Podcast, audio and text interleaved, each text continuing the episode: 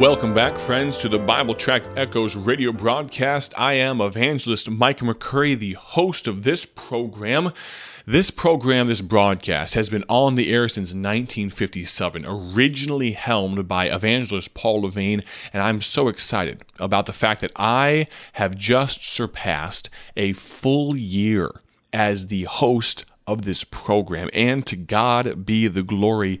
You've stuck with me. You've listened. For those of you that, that this is your first time listening, thank you so much. For, for those of you that have been listening for weeks and months and years, I can't tell you what it means to me. I truly do appreciate the fact that you've stuck with us 52 weeks. I know my predecessor, Pastor Mark Smith, who I speak with fairly often, has been such a great help. And I know from many of you, he was a great help and an encouragement through the airwaves of this particular program.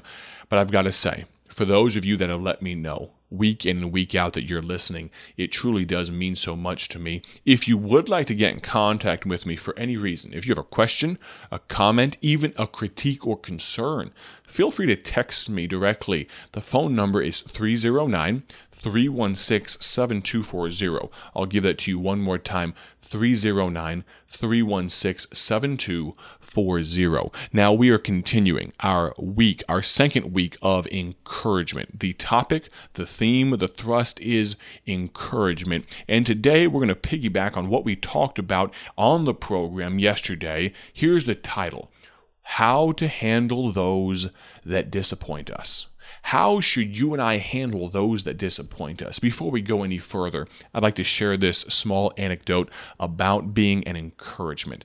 We all have opportunities, whether we miss them or not, to be an encouragement to those that are around us. Here's a story of an elderly widow. She was restricted in her activities because of some physical issues, but she was eager to serve Christ after praying about this. Now, remember, this is the days before smartphones and social media and all those things, but after praying about this, she realized that she could bring a blessing to others by playing the piano. Even though her fingers wouldn't quite perform like they used to, God had allowed her to keep that gift of piano playing.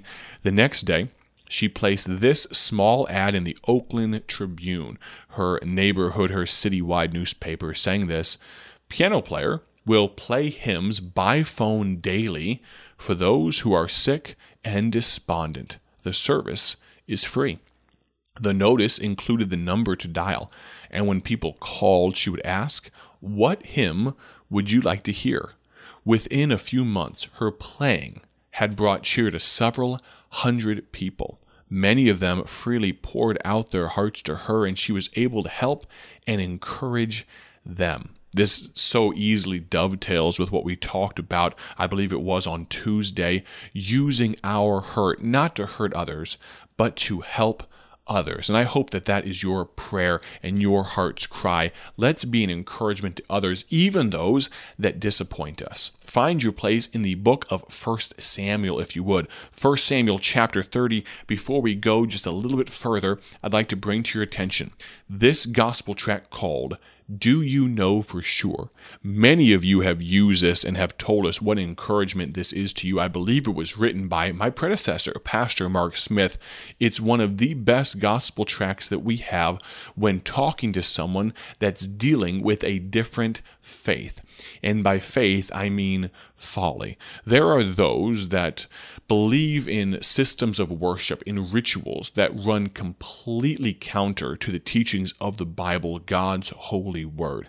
Maybe you have a friend or a family member and neighbor that is in what we would call a cult. Maybe you know someone that believes completely against what the Bible says, but you're trying to figure out how to be a help to them. This gospel tract, and I bring it up because I've had two or three people text me just in the last week asking me, How would you help someone in, say, the Roman Catholic faith? How would you help someone that's a Jehovah's Witness? How would you help someone that does not believe the Bible? Here's a question Do you know for sure? It's been beautifully redesigned by Austin Marriott, our lead design gentleman here at Bible Tracts Incorporated, our operations manager. It's a striking uh, display, and I believe it might be a help to you. And as always, you can get it for free at BibleTractsInc.org. If you have more questions, please feel free to text me 309 316 7240. These gospel tracts, as always, are free. Don't be afraid to visit our website or to text me. Realize, of course, that all of our gospel tracts cost money to print. The only way we can do it, I've said it probably dozens of times in the last year as the host of this program, the only way we can support this ministry is by the grace of God and the generous giving of God's people. And so, if the Lord would lead you to visit our website and in the top right hand corner at BibleTractsInc.org, if God would lead you to support our ministry and to be an underwriter of the great work we do in over 170 different countries for free as Lord provides. We'd absolutely be so thankful for that. We need prayer warriors, but we need people that would be willing to help us financially as well. Each of these tracts only cost a few cents, but can I tell you, your small gift of three, four, five, five hundred, maybe even just two dollars, whatever it is, can be a great help and can go a long way. So please visit BibleTractsInc.org today. We are in 1 Samuel chapter number 30. We've talked about in the past this story of how God's people were delivered. David and his followers came to their base camp of Ziklag. What happened? It was burned to the ground. The Amalekites had visited, had raided the place, taken all of the women and children captive, taken all of the spoil, taken all of their belongings, and they were off having a party some miles away. David encouraged himself in the Lord. Of course, that is the theme today and tomorrow as we conclude this second week of encouragement. David encouraged himself in the Lord. His foundation was God. Then he inquired of the Lord, God, what would you have me to do? When you're in a distressing situation, can I encourage you? Talk to God about it. Then he put God's plan into action. Only then did he see the deliverance. They helped others along the way, and even those that disappointed him, David was still kind to. So let's look at some practical ways to handle those that disappoint us. Let's look at, if you would, 1 Samuel chapter number 30 and verse number 16. And when he, the young Egyptian man, had brought David down, behold, they, the Amalekites, were spread abroad upon all the earth, eating and drinking and dancing, because of all the great spoil that they had taken out of the land of the Philistines and out of the land of Judah. David smote them from the twilight even unto the evening of the next day. There escaped not a man of them, save four hundred young men which rode upon camels and fled. And David recovered all the, that the Amalekites had carried away and David rescued his two wives. There was nothing lacking to them, neither small nor great, neither sons nor daughters, neither spoil, nor anything that, that they had taken to them. David recovered all. Skip down a, a few phrases. And David came to the two hundred men, which were so faint that they could not follow David whom they had made also to abide at the brook Besor, and they went forth to meet David and to meet the people that were with him. Pause here. Remember, David had 600 men. 200 were so faint that they could not keep up. And so David took 400 men and put to flight the army of the Amalekites. And when they came back with all of the women and children and all of the belongings, there were wicked men. The Bible describes them as men of Belial that said to David, whispered in his ear, these 200 lazy sacks of trash that couldn't keep up with us, don't give them back anything except for their wives and children. We will keep the spoil. And David said, Ye shall not do so, my brethren. With that which the Lord hath given us, who hath preserved us and delivered the company that came against us into our hand. David said, Even though these have disappointed us, we're not going to treat them that way. How should we handle those that disappoint? Well, we should persevere.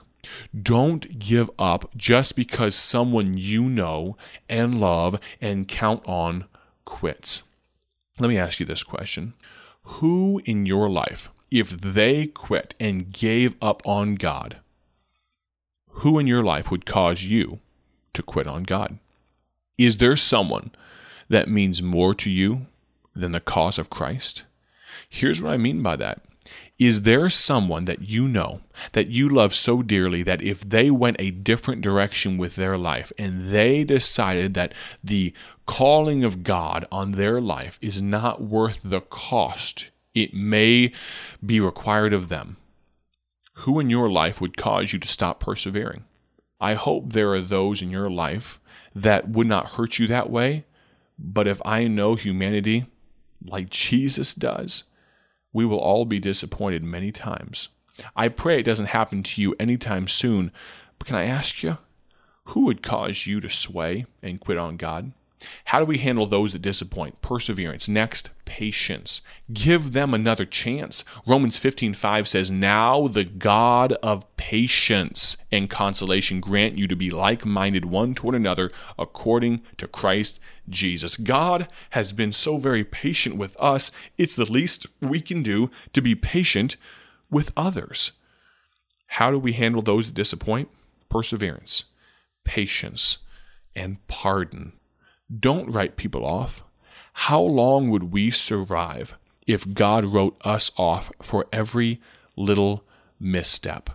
Matthew 6:12 says, "And forgive us our debts as we forgive our debtors." Can you actually pray that? Do you forgive those that disappoint you?